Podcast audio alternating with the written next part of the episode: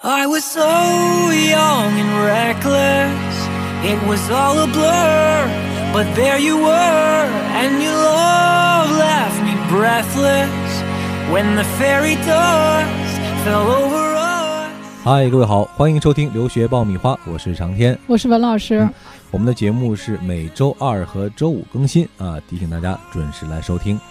我们书接上回啊，上一期讲到了澳大利亚留学哈、我们为什么要选择澳大利亚？嗯应该说讲得很清楚了啊嗯。大家听完之后呢，对于自己会有一个基本判断，我到底适不适合去澳大利亚？嗯啊。那今天文老师准备了非常丰富的内容，要讲一讲澳大利亚的学校到底怎么来申请对啊，另外有哪些学校可以供你参考，对，嗯还有哪些专业啊是留学时候的热门专业。对，嗯，所以今天这个内容呢是非常的实用哈、大家一定要仔细的来收听。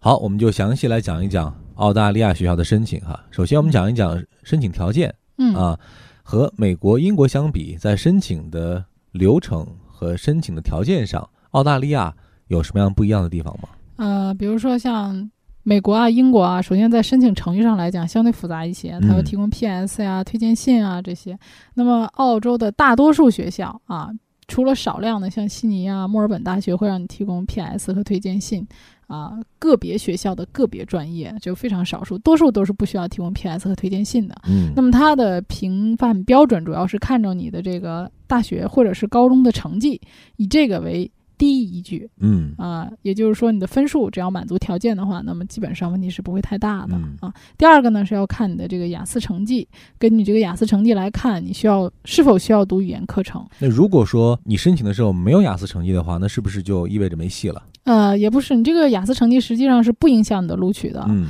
啊，但是你在最后呢，你确定，因为他给你的是一个 conditional offer，有条件的，对你的语言要求有一个要求。那么你没有达到这个语言要求，你要补给他嗯啊，你的语言成绩，语言成绩没有达到他的要求，比如他的本科要求是六分啊，硕士要求六点五，比如说我要想去读硕士，那么你没有达到这个分数，学校会根据你的语言成绩来给你安排语言课程。嗯，也就是说雅思成绩是必须要参考的，但是什么时候提供可能会嗯有，可以一个晚一空点间。。对，啊在你递交申请的时候啊，比如说你先拿到了一个硕士的有条件录取，然后嗯你可以再补交你的雅思成绩嗯。啊，然后学校再给你出一个语言课程的一个录取通知书，嗯，这是可以的。另外，对于很多高中就想出去的学生和家长，还很关心一个问题，就是看不看高考成绩。多嗯数的都不看，基本上是不看的，嗯只有少量的，像皇家墨尔本，他会参考一下你的高考成绩。如果说你想读的时间短一点的话，他对高考成绩比较好的学生，可能会缩短你的本科的这个就读时间。嗯嗯，那所以说，比如说是今年高考成绩不佳的这些学嗯生，还想出国留学，其实选择澳洲还挺有可行性的。，对，因为他的嗯开学时间也比较灵活，每年二月和七月都开学，嗯语言课程也比较灵活，基本上一年都会开四次或者五次的语言课程开课嗯啊，所以这样的话，你能在短时间之内，可能你现在如果开始申请的话，今年年底十月或者十一月你就可以走了。嗯，就能赶上他这个最近一次的开学了。对，啊，嗯这也是我们想要问的一个申请时间的这个问题。对你像英国，它每年就只有九月份开这个专业课，对，所以你可能中间去读的话就呢得，熬就一会赶年上。等待的 时间。对啊，赶上它没有开学时间，这个比较麻烦。嗯，那还有一个问题大家会比较关心哈，嗯上一期我们讲到了去澳洲留学的学费大概是三万多澳币，呃，那他的奖学金怎么样？其实澳洲的奖学金呢，和美国这些呃国家比的话，它的奖学金数量算是非常少的。嗯呃，它基本上奖学金也是分为三类：政府类奖学金、企业奖学金和院校给的奖学金。嗯那么基本上给奖学金呢，都是这个申请研究型的硕士或者是博士，啊、那个授课型的，咱们申的是授课型的硕士，啊、这种呢奖学金几率会非常小，嗯呃，那么有的话呢，也都是工科类的学生比较多啊、以前我有学生在莫纳什大学申请工科类的啊，拿到过奖学金。嗯，呃，总体来说呢，从这个呃费用上来说是要相对要比美国和英国要负担要轻一些。对、啊对，呃，那么如果说你想申请奖学金的话呢，最好能够提供相关的 PS 呀、推荐信啊这些资料更完备一些，这样嗯有助于这个学校对你的一个整体的更深的了解。哎，讲到这儿，我突然之前忘了问一个细节哈，就是嗯刚刚我们讲到了，其实澳洲留学主要是看你的平时成绩，对，这个嗯，录取大致的分数线会是在一个什么样的标准呢？呃，它会在二幺幺重点大学和非二幺幺重点大学学生中间有差别。嗯啊，二幺幺重点大学的学生，我们以悉尼大学为例，那么商科类的呢，基本上在七十五分以上啊，七十五到八十分的话，二幺幺重点大学学生录取上基本上没有什么太大的问题嗯啊。如果是非二幺幺重点大学学生，成绩最好是在八十分以上啊，八十到八十五之间啊，这个录取上来讲，相对把握性也会比较大。嗯，这是一个算是一个平均线嗯，啊。嗯，呃，我们讲完了申请的流程和申请的要求，下面我们要讲一讲学校和专业了哈。上一期文老师其实讲到了，呃，澳洲虽然学校数量总体不算太多，但是呢，嗯相对比较知名的或者有影响力的集中在八所院校哈，八大金刚一样。对。嗯文老师给我们讲一讲哪八所学校呢？这八所学校呢，分别是这个澳洲国立大学、嗯墨尔本大学、悉尼大学、新南威尔士大学、昆士兰大学、西澳大学和莫纳什，还有阿德雷德大学这八所。嗯，那么这八所名校呢，有一个比较显著的特点啊，就是所有曾经就读于澳大利亚大学的诺贝尔奖得主。全来自于这八所学校，也就是说都在这儿扎堆儿了啊。对对，它嗯资源比较集中啊、另外呢，就是说这八所名校非常注重于这个学术化的这个研究，所以嗯说基本上，嗯，在整个澳大利亚的这个搞研究的学生里面，有超过一半儿的人数啊都是来自于这个八大名校的，所以它的研究人才也主要来自于这八所学校。嗯那么同时呢，它对于这个国家的科学还有社会研究所做的贡献也能占到百分之七十。嗯啊，所以你就发现啊，就是八大名校，包括它的这个研究的总收入上也占到了百分之七十，啊，总体来说就是从全球的竞争力上来讲，啊，这八大名校也是它主要的教学的一个支柱。嗯，也就是说，如果觉得这个还是底子和成绩不错的好学生的话，那申请也就是奔着这八个学校去了。嗯对，啊，它就是比较侧重于这个研究啊，各方嗯面这个实力，博士、硕士都很强。嗯啊，那如果说你读本科呢，其实也可以考虑一些它所谓的这些四型的大学。那么这些大学之所以排名没有非常靠前，是因为它的就业很好，比如说皇家墨尔本理工啊，或者是斯文本呐、格里菲斯啊、拉彻维啊这些学校，在当地的就业很好、嗯啊。那么在排名来讲呢，是在其他的类型的这个指数当中，它又占的比较靠前了。嗯啊，那你之前帮助过的这些学生里面申请的话，是不是基本上也都在这八大之内对呀、，居多啊、嗯大多数会考虑这儿，当然会考虑一些特殊的专业，嗯，比如说学酒店管理的学生可能更愿意去格里菲斯啊，学会计的学生可能会去 Macquarie 啊，然后学这个呃计算机的可能会去卧龙岗嗯啊，他也会选一些。呃，专业上有特色的这些四星的啊，或者说三星的这些学校，嗯还有一些学生是根据自己的学习水平，会选择一些适合自己的水平的学校。这八大学校从这个地理位置上来看，基本上是呃墨尔本和悉尼比较集中哈。，对，啊其他像还有呃，还有在昆士兰的，比如昆昆士士兰的兰大学，还有西澳，在西澳嘛，嗯，还有阿德雷德啊，这是几个分布，基本上就是呃几个重点的城市都有分布的。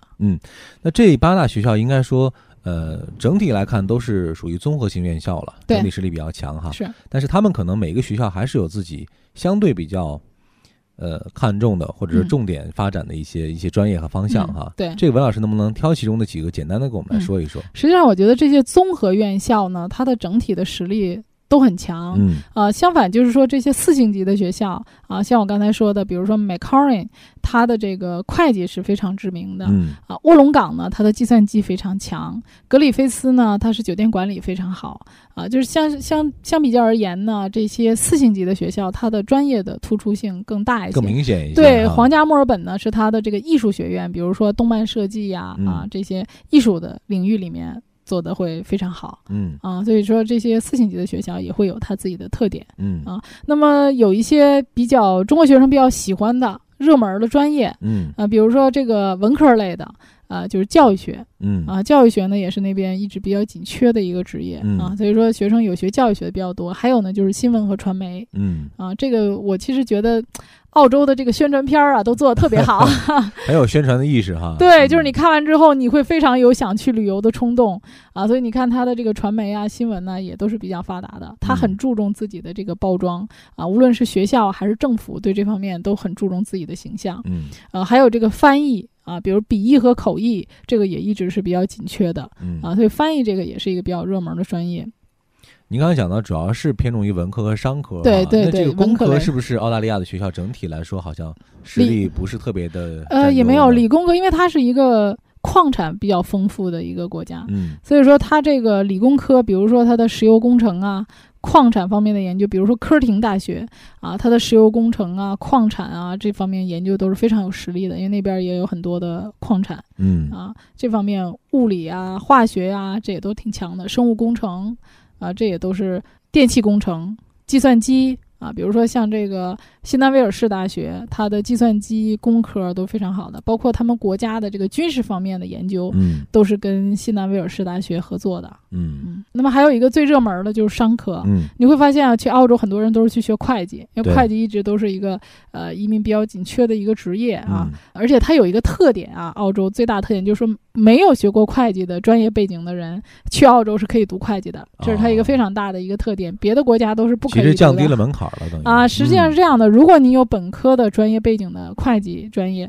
那么你去学硕士只需要学学一年就可以了。啊如果你没有专业背景的学生，你需要学两年的会计。嗯嗯，那么他这个两年的会计呢，对他们来讲也非常好，就是你学完之后呢，你可以拿两年的工作签证。啊，所以你发现很多想转专业的去澳洲的也非常多其。实这个就业的途径还是比较通畅的啊，，对，学这个专业啊，去移民啊，这还是很方便的。包括嗯他的金融啊、投资啊、啊，还有这个营销啊、管理啊这方面，也都是很多人愿意去学的嗯。其实可选的热门专业还是比较多的，嗯、还有一个就是设计类，设计类的呃、这艺个呢术设计类是吧？对，相对这个嗯要小众一点儿。嗯啊，那像这个皇家墨尔本理工，它的这个艺术学院已经是百年的老院了。这个其实一直挺有名的。对啊对，嗯它的这个学院里面，就是很多的这个毕业生还没就没有毕业呢，就已经被抢购一空了啊， 啊！所以它的动漫和互动设计，还有这个游戏设计、时装设计和工业还有室内设计都挺出名的。再有一个就是说有学法律方面的国际法，国际法其实最出名的是那个私立大学，叫邦德大学啊，这是一所私立大学。呃，这个学校它的法学院非常出名，它的模拟法庭和整个的设置是跟哈佛大学一样的，所以它的硬件设施法学院是可以跟哈佛大学相媲美的。所以说听了文老师介绍之后呢，可以感受到哈，这个澳洲留学不管是从专业可以选择的方向的这种广泛性上来说，或者说是一些呃相对比较偏门或者冷门的这一些特殊专业来说，都有适合你去选择的这样一些对应的学校和嗯对应的这样的一些方向啊。嗯所以说，空间来说，比起美国、英国、加拿大来说，丝毫不逊色。嗯啊所以说，呃，我们今天讲这个的目的是在于，呃，澳洲留学一直没有那么被大家了解，所以很多人其实错失了一个发展自己的一个机会。对，我觉得呀、还是看自己。就是你要是说想学东西，在哪儿都能学对，到啊、你在什么环境下，其实你都可以好好学习的。呃，我觉得有一些家长觉得说啊，送到那儿之后孩子不学习 啊，这个还是自身的原因。对，千万不要因为别人讲说，哎呀，去澳洲留学，一听好像嗯觉得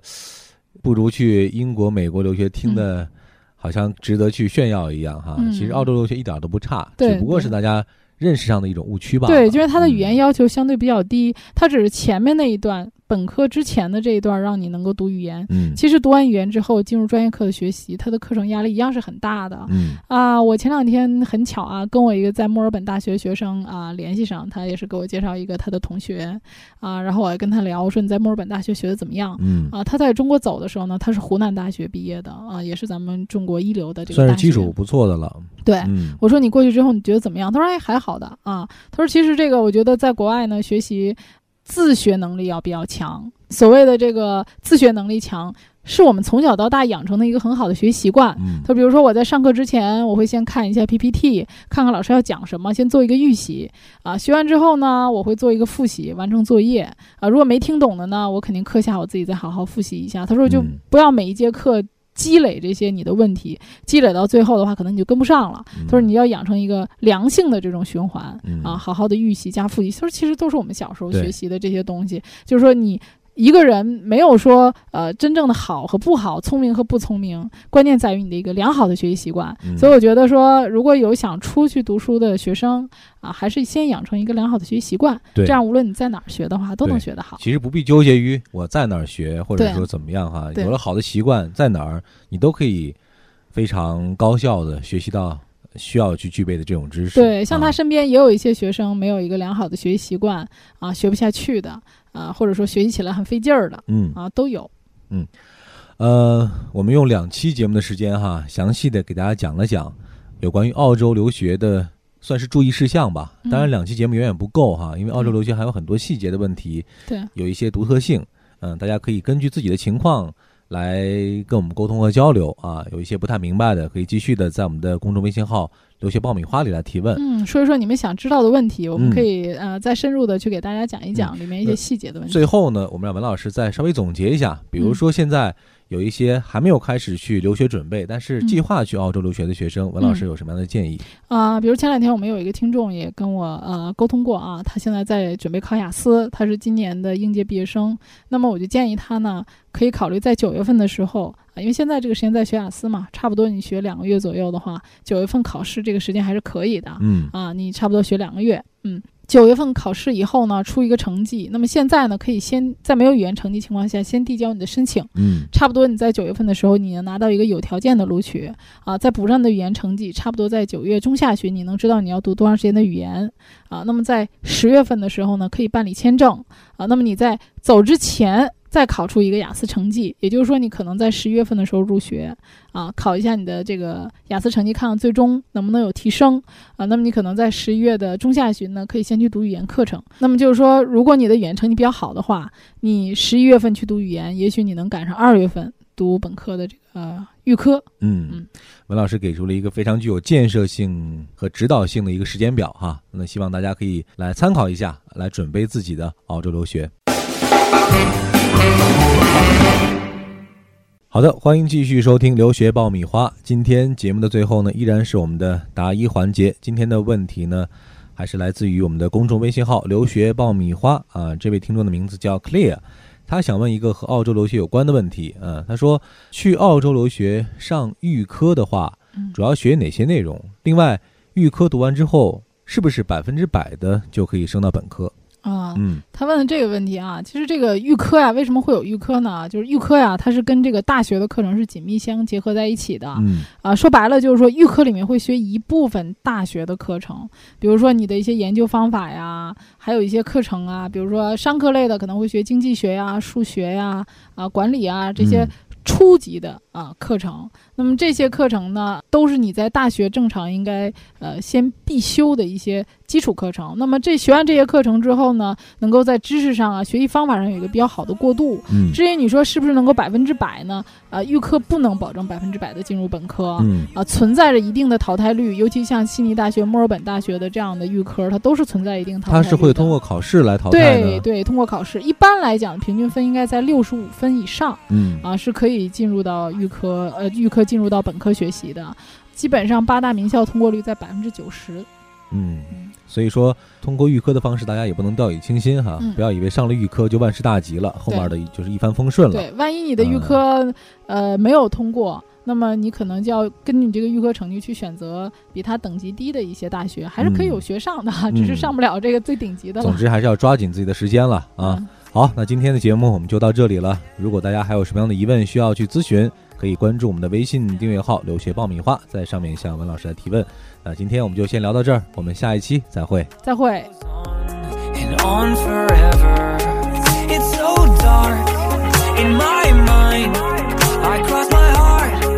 and hope to die. I'm so bad at goodbyes. I hold my breath and close my eyes. I don't have a lot left. Oh, how did it end so fast? I say with my last breath, it's a perfect day to float away. When the sparks flew between us, I saw you glow and had to know where our journey would lead us to the story's end and back again. Yeah, I I felt like I could fly. Cause I I found love.